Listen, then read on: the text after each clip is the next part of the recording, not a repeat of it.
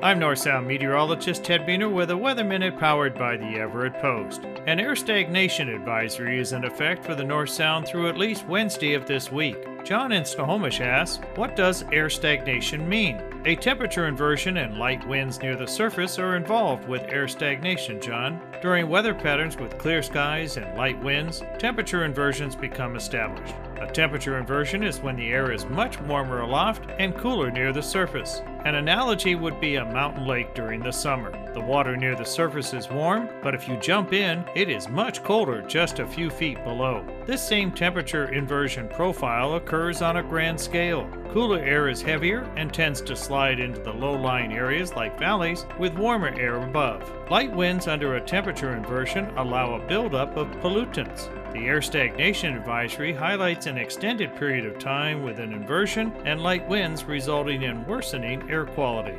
It is also quite common for fog to form and linger under these conditions. Above the fog, there is usually plenty of sunshine, with freezing levels perhaps above 10,000 feet. Thanks for the question, John. If you have a North Sound weather question, click on the Got a Question tab on the EverettPost.com weather page, and I can address it in a future podcast. This has been a Weather Minute. I'm North Sound meteorologist Ted Buehner.